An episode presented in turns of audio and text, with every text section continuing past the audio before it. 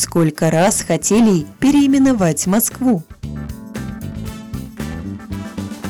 В 20 веке российские города захватила волна переименований.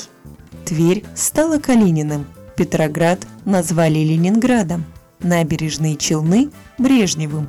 Столице же в честь Ленина хотели дать имя Ильич. Инициатива исходила от 216 советских административных работников, которые в 1927 году направили письмо председателю Центрального исполнительного комитета СССР Михаилу Калинину. Калинин просьбу отклонил и даже высмеял. Третий в стране город Ленина после Ленинграда и Ульяновска стал бы, по его мнению, перебором.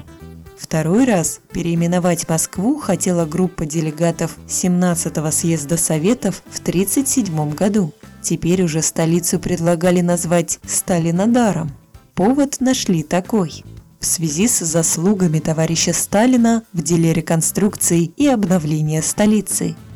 Как раз тогда полным ходом осуществляли генплан по реконструкции Москвы. Город и впрямь преображался на глазах. Просьбу зафиксировали и забыли.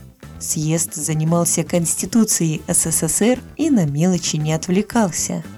На третий заход пошел Николай Ежов в 1938 году и снова со Сталинодаром. Потеряв должность главы НКВД, он еще оставался наркомом водного транспорта и сумел продавить идею до стадии проекта постановления. Ее отклонил Президиум Верховного Совета. В 1948 и 1953 годах состоялись еще две попытки переименовать Москву, теперь уже просто в Сталин. В первый раз идею зарубил сам Сталин, во второй ею вяло занимались до 1956 года, когда началось разоблачение культа личностей.